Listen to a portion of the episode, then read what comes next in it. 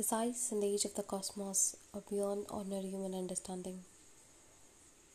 Lost somewhere between immensity and eternity is a tiny planetary home.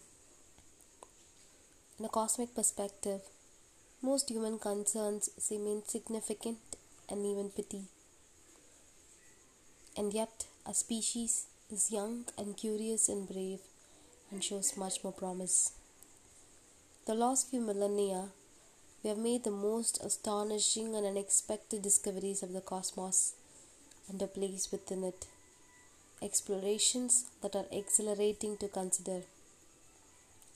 They remind us that humans have evolved to wonder, that understanding is a joy, that knowledge is a prerequisite to survival.